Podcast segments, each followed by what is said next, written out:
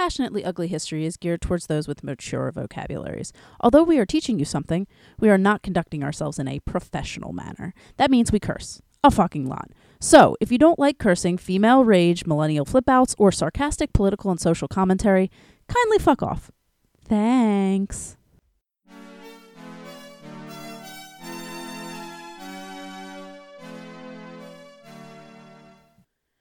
Hello. Welcome to Passionately Ugly History, where I, Heather, normally rant about the parts of history that are frankly fucked up to my captive audience members. Uh, however, today is a bit different, if you can't tell by the title that I'm inevitably going to be placing on this uh, episode.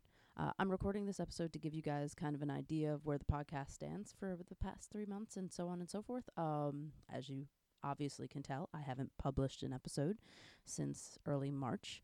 Um, so at that time, the city in which I work and my captive audience members live around shut down, uh, as many cities did due to COVID 19.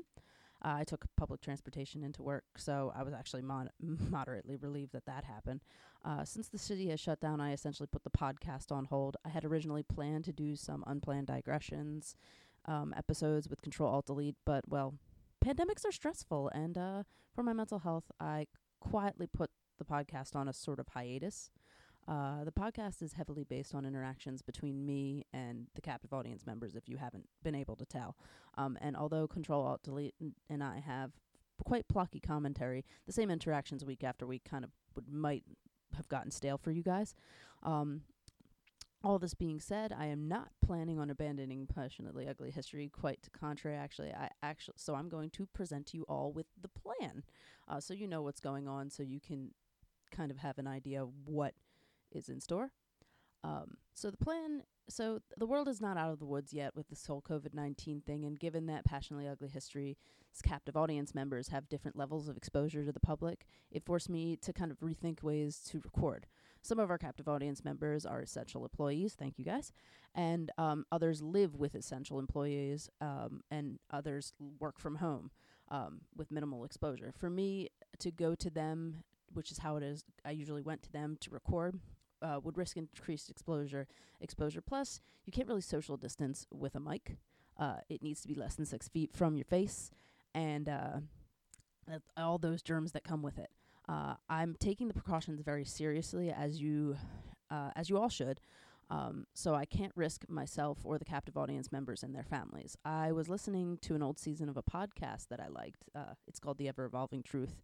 The JVC Gua was just too much and it distracted me during the craziness of the beginning of the pandemic. And they had mentioned that they never record in the same place. They've always recorded from different places.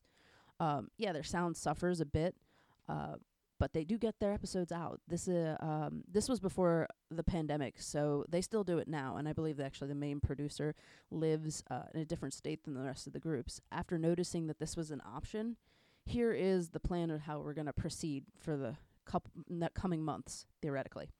Uh, I'm currently researching platforms that allow me to record with minimal interference and will allow me to properly edit.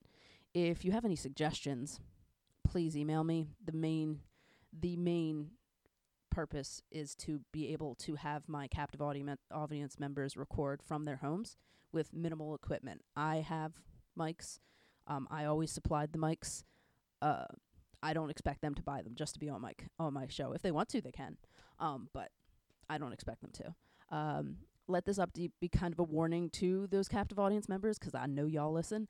I'm going to be reaching out to you guys to see if this can be done by you guys. If you have like even just an iPhone wire, uh, headphone wire with a mic might even work. I don't know. We'll see. Um, some of you might even have like headsets of your own or mics of your own because y'all are nerds. Um, for the unforeseeable future, Passionately Ugly History will be releasing episodes every two weeks. I have not decided if mini episodes will still be a thing.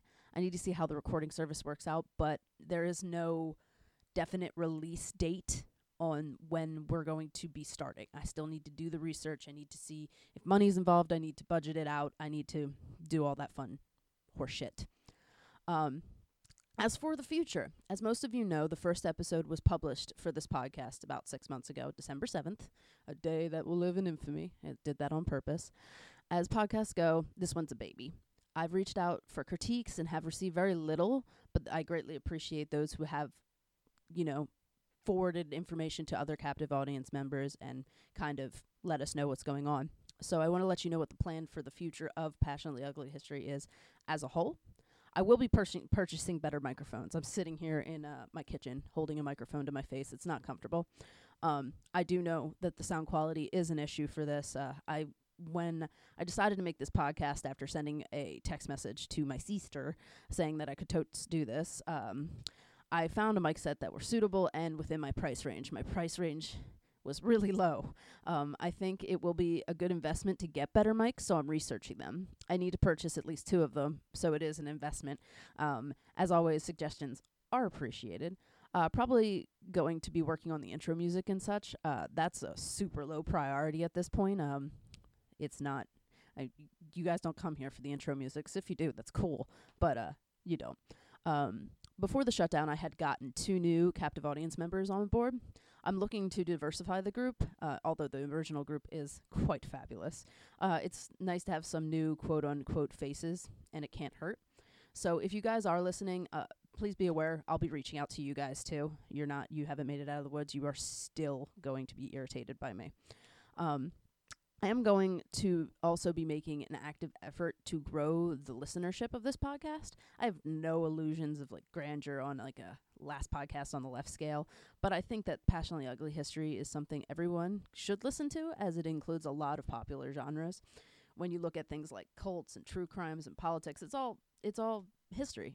History ties it all together, and the fact that the incorrect narrative is being perpetuated should be corrected, and as many people as possible should know that they're listening to the incorrect narrative. Um, that's when you listeners come in. I mean, when I say tell your friends, I truly mean I truly mean it. And if I say if you have any comments, questions, or screams of anguish, let me know. I want to know how to make this podcast better, and I'm always open to constructive criticism. Constructive being the operative word. If you send me an email or a message saying y'all suck, cool, dude. You can stop listening to the podcast. I don't care. Um, so now that's all for the updates. And considering this is a history podcast, I'm going to give you some quick histories. Now I'm gonna uh, let you know that this uh, whole entire thing might spiral into a scriptless rant, but you'll see. So, uh, I'm going. I've. I'm not going to list the sources right now because this is supposed to be a tiny update. Uh, so let's get started. The H1N1 influenza virus A lasted over three years and infected over 500 million people. The virus was known, colloquially, as the Spanish flu. There are three places historians and scientists believe that the original outbreak happened Europe, specifically France, the US, specifically Kansas, or China. But China is kind of a far fetch because it was during the warlord period, so they really don't have any solid data. Notice that there's one country missing from that list Spain. In fact, the name Spanish flu, the name Spanish flu came because uh, Span- Spain was neutral in World War One, and France was kind of pissed about it. All right, so there we go. Even if the virus did originate in Spain, it certainly wasn't the Spaniards' fault wasn't even the French's fault, nor the, neither those from Kansas, um, because people aren't viruses. That's just uh, common sense, right? This pandemic also affected the world as it was as its first wave was in 1918, where about 75,000 Americans died from flu-related causes, which was about 10,000 more than normal. Here is where the word wave comes in and actually makes a point. Uh, the second wave was in the summer of 1918. It started in France and eventually went to the United States. Uh, you see, the virus had mutated, and it was actually more deadly than before. But wait, there's more. Uh, in 1919, the virus hit Australia and very quickly went through Europe and the US again. The third wave was less severe than the second, but the wave but the second wave was de- then blah, blah, blah. the third wave was less severe than the second, the second wave, but it surpassed the third. Um, but that makes no sense. I don't know what that note means. The major outbreak cities in the U.S. include Los Angeles, New York City, Memphis, Nashville, San Francisco, and St. Louis. In the 1920s, there were there was a fourth wave that hit New York City, the UK, Austria, Scandinavia, and some South American countries. This was a small wave, and the mortality rate was actually very low. Uh, the cause of these waves were directly related to adults not wanting to follow health official guidelines due to being inconvenienced. Oh, I did forget to mention that the main demographic affected by this virus were children. They seem to be less dead in lieu of not wearing masks and staying home. Does this sound familiar? I think it sounds familiar. We're going to go on to another topic now because I've made my point, my um, passive aggressive point on the other one. Um, I apologize for any international listeners that are listening in. This is a very U.S. history centric uh, update. Uh, so let's move on. According to the Tuskegee, Tuskegee Institute, 4,743 people were lynched in the U.S. between 1882 and 1968.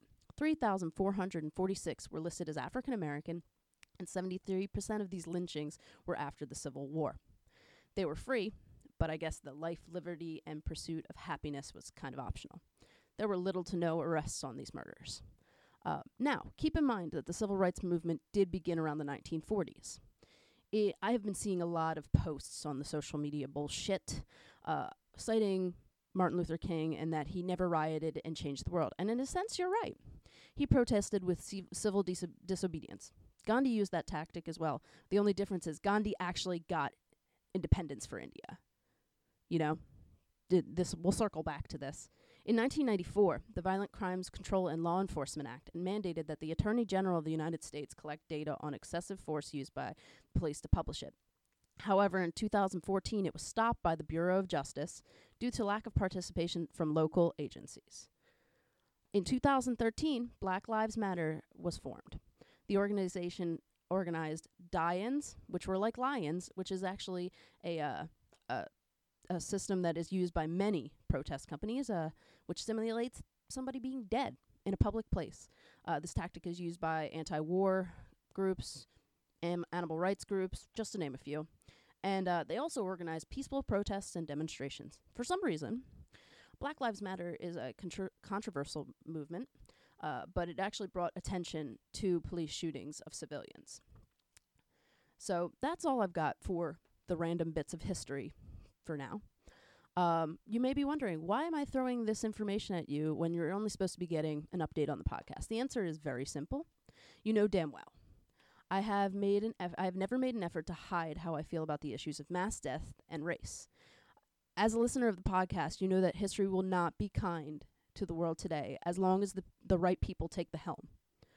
And it is a time to be aggressively anti-racist and wear your goddamn masks. Racism exists and it is a far worse plague than any other that can come. It's worse than corona, it's worse than the black plague, and even in the black plague anti Semitism was worse than the actual deaths.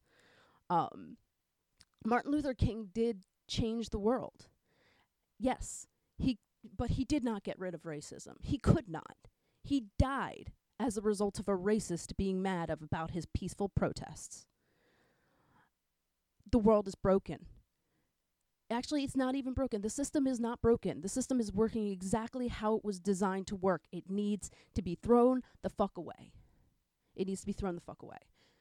The fact of the matter is, the historical narrative that says that racism was fixed is wrong. People are rioting as a result of not being heard when they peacefully protested. You, you guys got pissed off about kneeling, got pissed off about sh- wearing shirts at a game. You cannot be mad at somebody who takes the opportunity to peacefully protest and then get even more mad when those who who have no other means get violent. I understand. I do not condone violence. Well, I'm always a fan of punching Nazis, but that's neither here nor there. Uh, sure, there may be some in the groups that are opportunists and will use it to loot. These people aren't the people who are there because of the police brutality and the deaths. Keep that in mind. Um, but also, Target and Starbucks can replace their windows and replace their products and all of the things that happen. And many of these corporations have acknowledged that. But these people are dead. They are people. Don't fucking at me um, trying to explain how the violence doesn't help and how not everybody is racist. You're right, not everyone is racist, but there are racists and those who complicitly let those racists get by. It is time to be aggressively anti racist. It is time to fix this broken ass country and rework it and throw it all out. All right? It's working as it is designed. It's not broken. In fact, I keep saying broken. It's not broken. It's working as it was designed. Throw the whole damn thing away. Go out and vote, you fucking ge- degenerates. There's nothing wrong with voting. And that's the first step. I'm not just talking presidential though. I am very it is very important that you vote in the presidential election. I'm talking local because the local is is the issue as well. I said earlier, the the system of reporting police brutality was discontinued because of local authorities. That means the people in charge of these authorities did not think that this was important. It is. Okay? Police are important. They do a, they they have a great service and there are many police officers who are innocent in the fact of police brutality, but those few rot the whole crop. They they rot the whole thing. They need to be addressed. It needs to be addressed. Murder is murder. They need it needs to be addressed. I don't care if if you're in the middle of an inner city area where you feel uncomfortable. If that person isn't threatening you, you don't need to with you don't need to kill them. You don't even need to kill them when they are threatening you. You need to suppress them. That's what's taught. The law is simple. Murder is murder. So it's time for me to wrap this up.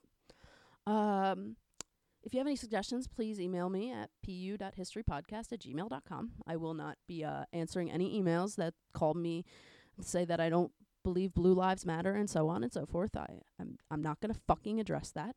Um, I'll update you when the next comes out episode will be coming out via social media bullshit. Uh, so I'm going to end this with something a little different.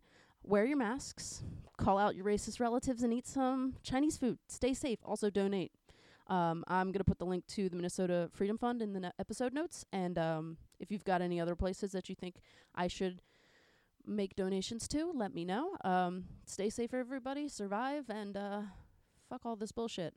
Bye.